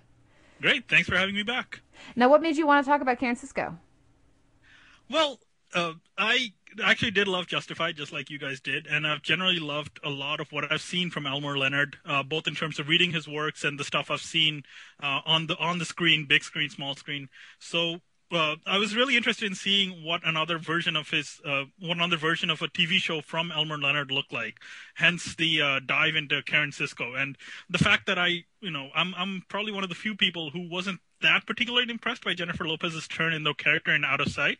I mean, I thought she was she was good in the role, but I didn't think she was, uh, you know, a, a, big revelation. So I was really interested to see how uh, Carla Gugino would interpret the character because if I was going to make a short list of people who would take on that role, Gugino would be pretty close to the top on that, if not the top choice. Yeah, I've been a big fan of hers for uh, pretty much as long as I can remember. Uh, I'm not actually sure what I first saw her in, um, but this was one that I think I I had seen like clips or things here and there for the series um, at some point, but I hadn't really like dove in with with the show, and it can be challenging to find. So there's that, which doesn't help. But um, but I was very glad to to have it come up on the DVD shelf because I've been meaning to see it and really, uh, you know, especially after Justified, get this this different take on you know the Elmore Leonard world and one that you know he co-created the. Sh- I think he created or co-created the show, so he was very involved in it. Um, and uh, and so to really see a different kind of share uh, Marshall and a different kind, um, you know, like at the beginning of Justified, he's in uh, Raylan Givens is in Miami. He's in basically the office that we see Karen uh, Sisco working in throughout this series. And so to see what that a, different take on the same kind of world with a very different lead, uh, I was excited to to dive in, and I, I had fun with it. Uh, Simon, had you seen any Karen Sisco? No, uh, except of course for the episode of Justified in which Carla Gugino turns up as Karen, not Sisco. Yeah. Um, is her name still Karen on there? I don't think yeah. they ever did. They say her first name. I, I believe so. I, I, believe she was Karen Goodall, and then uh, Raylan mentioned yeah, that's Goodall, right. and and then she said, "What? No, no mention of the deputy marshal, or or well, she had she had some specific designation." Well, yeah, she had gotten married uh, and then gotten unmarried, pretty pretty quick succession, is what they said. Um, he, he was like Goodall, and she's like, "I got married, and I got unmarried, or something like that." Um, so yeah, uh, yes, she was playing Karen Sisco. I would have loved for her to have turned up in the end when he's in Miami again, just like in the background of a scene. But apparently, we can't have everything we, we like. So yeah, I hadn't seen any of the show itself at all, um, and I didn't really know what to expect. And I, I think the main thing for me is I knew that it it was Gugino as this character. Uh, I really didn't know anything else about it. I didn't know that Scott Frank, who wrote Out of Sight and is now sort of on his own directorial career, um, d- helped develop this. Uh, he also wrote at least one episode, and uh, I didn't know that Robert Forster was a regular on the show as her dad. um, which, if I'd known that, I think I probably would have watched it already, to be honest, because uh, just the, the just the idea of Robert Forster as your dad is the best idea ever. Except when it's on Heroes. Apparently, yes. I never, I didn't watch Heroes, so apparently I missed something where that was a bad idea. Uh, He, he, was, he was the dad of uh, the Petrellis. Ah, yes, that sounds Yes. familiar. Arthur Petrelli on Heroes, and yeah, that was a forgettable part of the. Much like the whole show, it was a very forgettable part that underutilized him. Right. Um, and if I had to describe the show to anyone, I don't think it's this good, but it, it, it, it amazed me how much it was almost a perfect 50-50 cross between Justified and Veronica Mars. Yeah, I thought of those. I definitely thought of Veronica Mars. Well, and for two main reasons, actually three. One, it's it's it's breezier than Justified, uh, which made me think of Veronica Mars. Two, um, obviously the father daughter relationship, and three, the very overt noir influence uh, made me think of Veronica Mars as well. And then everything else. I mean, the the Justified element all comes from Elmore Leonard. Yes, absolutely. And um, I agree it's not as good as as that would have you think. Justified means Veronica Mars, but um, and, and I, I, it's not as good as I wanted it to be. However, I did have have fun with it. It's one of those where it doesn't come up in that first conversation of what are the best, you know, cancel too soon, um, one season wonder kind of shows. It usually, at least in the conversations I'm having in the corner of the internet I frequent, um, it doesn't seem to come up very much there. There, it's just more every now and again in relation to Elmore Leonard or Carla Gugino would be like, "Oh, by the way, did you know or did you remember that this is a thing that happened?" Which is how I also didn't know that Robert Forster was a lead character on the show. I was so excited when I saw him uh, in the credits. Um, and I really think that that father daughter relationship, much like on Veronica Mars, is a huge part of what works. I think the other biggest part of what works is Carla, Carla uh, Gugino. Uh, I also really like Bill Duke, but um, but no, she's very strong lead. I love that she is a thirty something lead on on the show, like early thirties. But I love that th- they don't try to make her be like this young up and comer, like twenty something, sexy. I mean, she's Carla Gugino. She's gorgeous. She will always be gorgeous. But I, I like that she felt like the character had more um, gravitas or more weight, and more more experience behind her, which is something that I feel like usually doesn't happen in these uh, female centered cop or you know in this case W Marshall or or PI kind of shows. So I liked that there really is it's so centered on her and there's never a doubt of her competency. But again, for me, it's the Elmore Leonard of it all. It's Carla Gugino and it's that father daughter relationship. Definitely. I mean, I, I think for me, the, this is the kind of show that got canceled too soon. Uh, not because of the potential, not because of the quality that it was at where it ended, but I think because it was working towards building a kind of universe that would have been really fun to see in the show's maybe third or fourth season when when we'd gotten in touch with all of these characters and we'd gotten to know all of their relationships to each other and to Karen Sisco herself. The show really felt like, especially around the eighth or ninth episode, that it was really working towards building this kind of world in Miami uh, that that Karen Sisco regularly traffics in. Uh, you know, where she meets with these people who are familiar with her and her father, and you know, one her enemy one week is her ally the next week. And I feel like this is the kind of show that would have been really fun in the third or fourth season, much like. You know, any Elmore Leonard story depends a lot on being familiar with the characters, and Justified was definitely a lot more fun when Dewey Crowe popped up and you knew who Dewey Crowe was, rather than you know having to be introduced to him. So I, I, I feel like that Karen Sisco would have gone down that same path if it hadn't gotten canceled. Yeah, I absolutely agree. Um, and I think even by the end of the, the ten episodes that they made, it, you know, you can feel that happening. You mentioned the eighth and ninth episode. We get more time with the poker buddies, Feathers Poker Buddies. But I would point to Kate Walsh, who I think is fantastic as one of the detectives in Miami Dade. Uh, so who she ends up liaising with.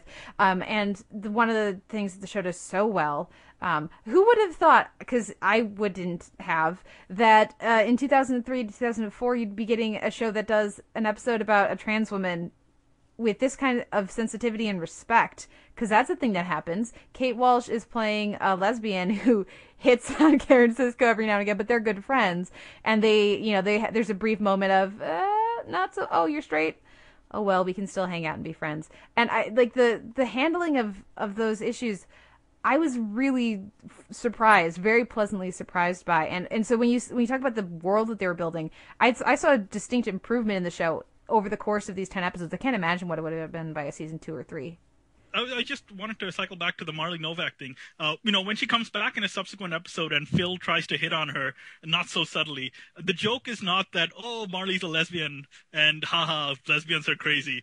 But the joke is on Phil that, oh, he's hitting on this woman who's clearly not interested in him. So Yep. I, I thought that was also a, a great aspect of the show. I I also like that, uh, and this is something that I don't, I can't think of a lot of shows doing, uh, for, especially in those at the, the that early string of episodes.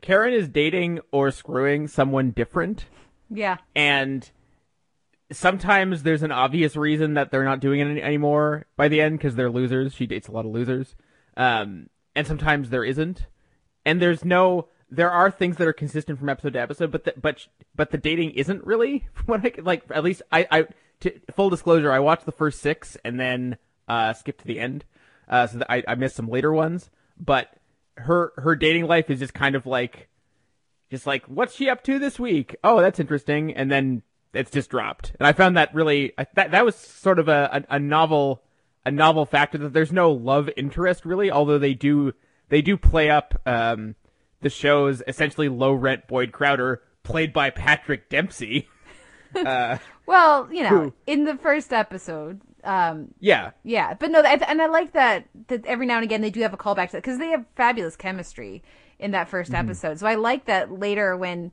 she says, "Well, there was this one guy, but I shot him." i shot him yeah You know that really works for me. Yeah, but I, I, I just I, I enjoyed how much of a parallel that is to the Justified pilot. Um, should should mention this is this is a really like it's one of the it- it's a really strong pilot. I think the pilot is one of the best episodes. It really establishes the world and the the tone of the show very well. And also, I mean, even just from that first episode, we should talk a little bit about the theme song and the credits, which I love and they've been in my head on a loop for the past week. hmm Yeah, they're re- they're really great, and it, it's it's also great to have a show that uh, that only has three principals, and then I felt like that gave them so much room for you know to, to bring in like this rogues gallery of guests in in a very similar way to Justified, uh, and actually some of the same some of the actors are the same even. And what surprised me is that in that first in that set of first uh, six episodes, Gary Cole shows up a few times, and he's like the least interesting guest. hmm We have Danny DeVito as the local crime boss, uh, which is kind of amazing. And I'm sure that he was an executive producer on the show, so they could have had a lot of fun with that.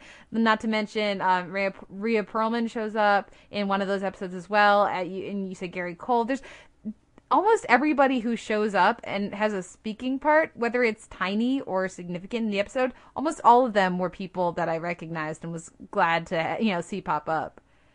Yeah, def- definitely. The, the the casting list for this show is is really awesome. Uh, you know, in in that same second episode with Danny DeVito and Rhea Perlman, Billy Burke shows up as one of the the low rent goons trying to steal the baseball, and then is, as you mentioned, Gary Cole and Kate Walsh, and then uh, you know. Uh, Jake Busey showed up in one episode, and and they Yep. all you know they all really seem to fit in really well into the show's universe. It's not it, none of them really seemed out of place. They they came in and then they sort of got right into it. And then the last episode, uh, you know, it, which shows that behind the scenes they also had the same kind of care. The last episode was actually directed by Kathryn Bigelow, which sort of you know threw me for a loop. That I didn't expect Kathryn Bigelow to actually be doing TV work. Well, and you say mentioned Billy Burke. The the other brother isn't that I can't remember his name. It's Kevin Dillon. I was gonna say it's Johnny Drama from Yes. Entourage. Yeah, Yeah, it's like both of these guys will be leads on other things soon. yeah, yeah, definitely. Slight correction there, though. I think, as far as I know, I- uh, Kathryn Bigelow has done a lot of TV work. Uh, wasn't she one of the? Uh, didn't she direct pretty much all of Wild Palms? You're saying that like I've seen that show, which I, I have not, unfortunately. I, I, I haven't either. as I understand it, it was like uh, it was like someone like another network's attempt to do Twin Peaks in the Of course, in the early '90s, hence the name. Uh, but I may be slandering a show I've never seen. Anyway, bloop bloop. That, all I'm saying is not her first foray into TV. Uh, but that was cool to see for sure, and that was and that was the uh, that was also a, a, a an episode written by Scott Frank, so a good pedigree on that one. Yeah, definitely. And yeah, and to sort of, uh, I, I completely blanked on other names, but Xander Berkeley also showed up, and Frank Grillo showed up, Benito Martinez showed up in the pilot. Martha Plimpton. Oh, Benito Martinez is really funny. Yeah. So, so it was really a solid list of guest casts. Yeah, just do yourself a favor. Uh, if you're not sure if you want to check out Karen Sisco, go to its IMDb page and just look down, and you'll just see name after name after name that you, uh, you recognize and whose work you've enjoyed. Um, you know, Scott Wilson. Here's another one that comes right to mind. Uh, but no, Yeah. there, there's it's a full cast of of uh, men and women I've enjoyed in other in other projects. So it's kind of fun to see that every every episode there's going to be at least one actor whose work you've enjoyed elsewhere. And also, like, the more you pay attention to who's behind it, the more you realize that if it wasn't for Karen Sisco, Justified literally would not exist. Like, John Landgraf is one of the producers on this show, now the head of FX. Mm-hmm. And So, he wrote you know. a couple of episodes too, I believe. I noticed Uh, his name pop up on teleplay and written credits too. There you go. Um, and some other, like, Michael Dinner, I believe, uh, di- directed some of the episodes. He ended up directing some Justified and a lot of other things. There's quite a few creatives who ended up being present on Justified, as well as some of the guests, and of course, Gugino herself. So, you know, if I feel, I kind of feel like if you're if you're a, uh, a major Justified fan, major Justified fan, you owe it to yourself to at least watch the pilot. Yeah, and again, what I would what I would stress though with that, and I agree, is don't expect it to be justified because it's it's really really not. It's very breezy. It's it, it's on a network. There's certain beats like when there's a hostage crisis episode um, where Karen and her father are, are wrapped up in things. It's gonna as soon as they call in the, the FBI guy, you know he's gonna be a stooge and he's gonna ruin everything. And like there are certain beats that several of these uh, episodes hit where you know how it's gonna go. But what's the fun is it's it's in the execution and it's in the little ways it surprises you. When you we have the episode about the the teen, the the, the homeless teen who's seen, who's witnessed a murder um, with uh, DB Sweeney as her uh, absentee father there. Um, you know you're not surprised by the, the turns it takes, but but the, the the amount of humor, the the approach of the character, these are what make it you know elevated above you know being the less memorable procedural fare. And I would have loved to see like this show with this cast and these writers on on an FX if it was made 10 years later, you know, like that would be a show I would have loved to see, but in the in the network um landscape of of the early 2000s, you know, I think they do a pretty good job. Yeah, there, there is a strong procedural feel to most, if not all, of the episodes, and like a very clearly delineated three act structure to just about all of them.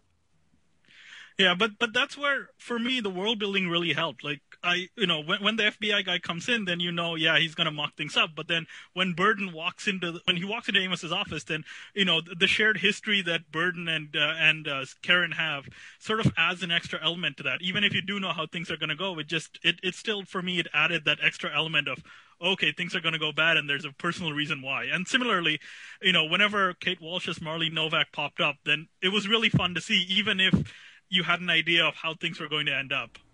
Yeah. Definitely. Well, did you guys have favorite episodes that you watched uh in, in- when when you were revisiting Deepayan?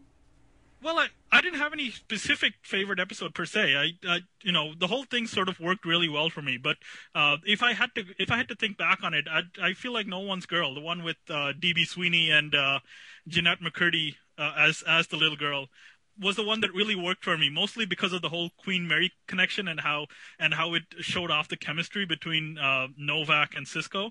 But really, I, I enjoyed all of them to to varying degrees the the only one that really struck a false note for me was uh was the one where she was dating the major league ball pitcher because it felt like everyone was sort of nosing in on her love life there. But other than that, uh, other than that, it all it all worked pretty good for me.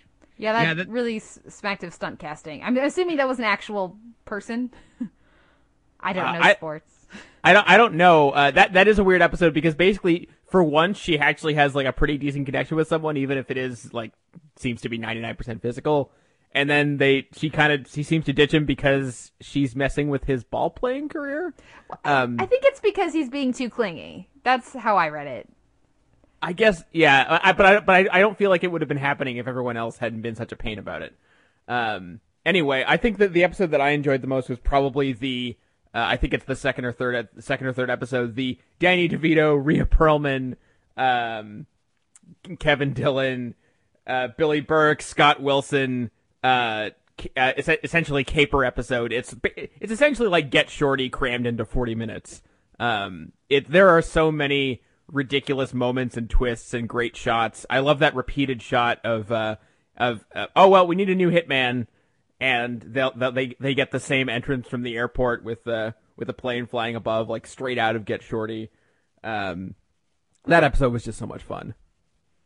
And and they both get killed too in in hilarious ways. Yes.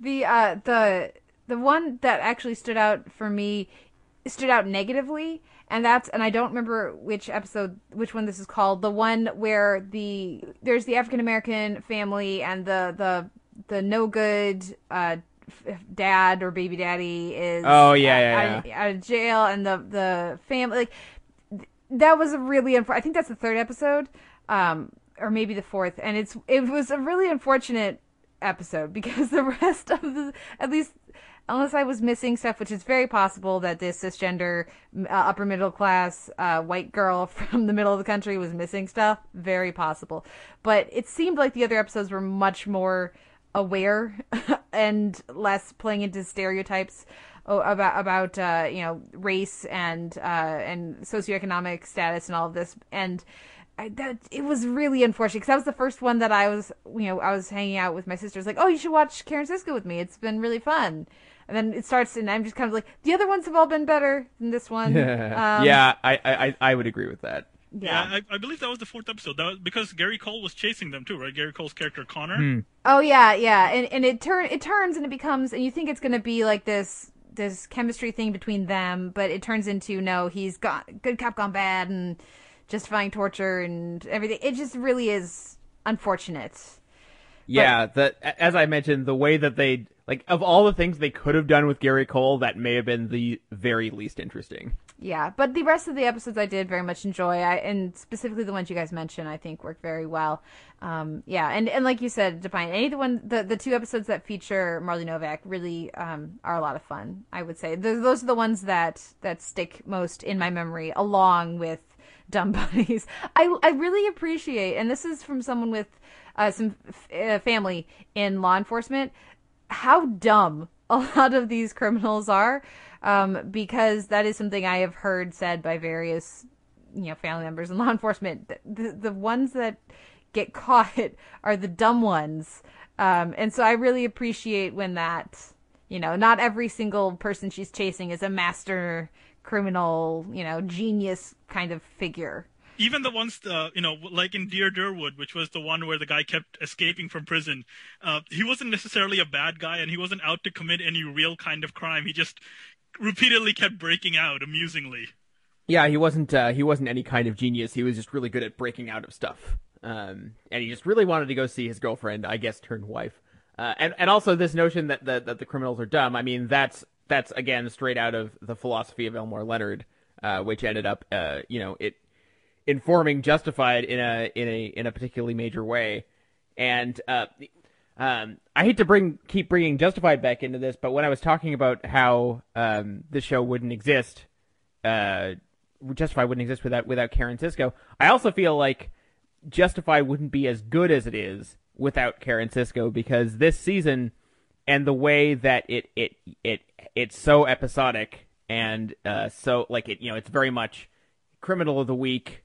Uh, we we're kind of kind of setting up the universe in a in a in a you know over the course of the season, but really it's very episodic. It feels like very specifically a dry run for that first season of Justified, and I feel like if they hadn't worked out some of the kinks and some of the things that didn't maybe didn't work so well, or that or that they wouldn't have done had they not been on a network. um, then Justified wouldn't be as good as it is. Yeah, I think that I think that's fair. Uh, definitely think that's fair. Well, do we have any final thoughts about Karen Sisco, Deepayan? Uh, well, uh, you know, as as I'm as I'm wont to do, when when I was watching it, I was thinking of if they were to reboot Karen Sisco now, uh, who who would I cast in the roles? And I feel like uh, the uh, you know I'm, I'm inclined to say Maggie. Yeah, just just bring back Robert Forster and Carla Gugino because I watching Wayward Pine, she has not aged a day from Karen Sisco. So just bring the two of them back. I'd watch it. Yep. um, what about uh, Caitlin Kaitlyn Dever from Yeah. Justified? Give her like ten years from now. It's, it's actually not a bad idea. She might just be able to pull it off. Or you could just go the Veronica Mars route and just cast Enrico Colantoni and uh, Kristen Bell as Sisco, as Marshall and Karen, and be done with it. There you go. Uh, I, I mean, my, my my principal thought to to come out of this is that I feel bad that like I mean Robert Forster's had a pretty decent post uh, post Jackie Brown career, but I don't feel like it is what it should have been, and uh, maybe it maybe it would have been had Karen Sisco kept going, but uh, I I just I feel like he should have gotten so much more. I mean, full disclosure, Jackie Brown is I think the best Tarantino film, and he's a major reason for that. Major reason.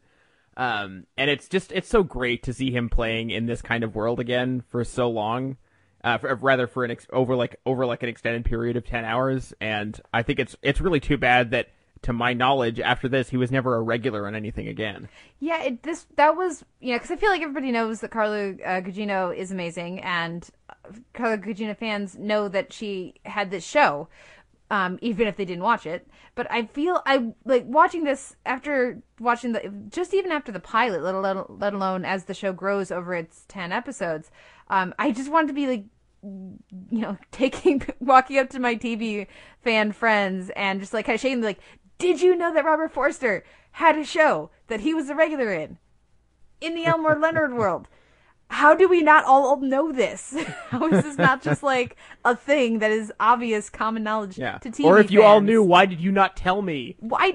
Yeah, why did no one tell me? I already felt bad for not watching it because of Carla Gugino. Adding Robert For- a- adding uh, Forster on top of that would have been enough to make me get off my butt. Yeah, and and he was really good in it, and and the chemistry he had with Gugino in that fa- in that father daughter sense was also really good. So it's not like he was miscast in the role and he did the best he could. He was he was actually the perfect selection for the for the for the uh, role. Yeah, definitely. Yeah. definitely. My only regret is that they didn't find room or time for a Pam Grier Robert Forster reunion because that would have been amazing. You know that would have been season two. Yep. Yeah. Exactly.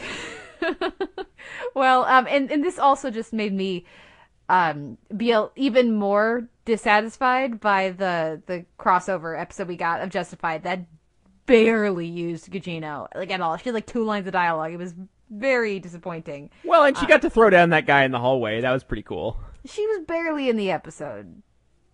Like the the episode they did with Eric Roberts had way more of that guy than that character than the Yeah. episode we got with with Sisco. And that's, I mean, come on, guys. I, th- I think it hurt them that they didn't have the rights to the character. yeah, but come on, Schler- Schmlerice Schmarling, we can do it. You know, Come- There was- There's also one more thing I wanted to just quickly mention. Yeah, uh, is that the the pilot, uh, as good as it is, as it is, is is a very clear like reworking of the actual movie out of sight. And I thought the way they did that was very was very clever in that way. In that it's it's enough that the elements are close enough there that you can recognize out of sight in it, but it's also very much its own beast.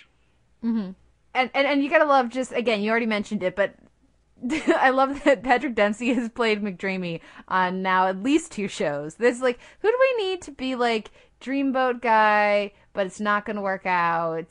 Who can, who can be our TV uh, Clooney? Yeah. Uh, you know, I think that really is delightful.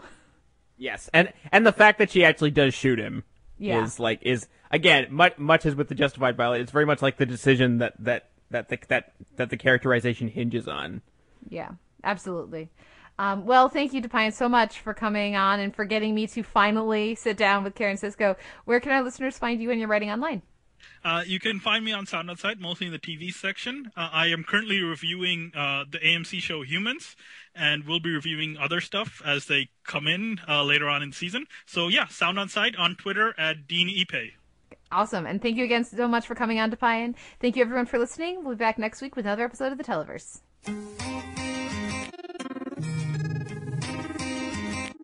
Thank you.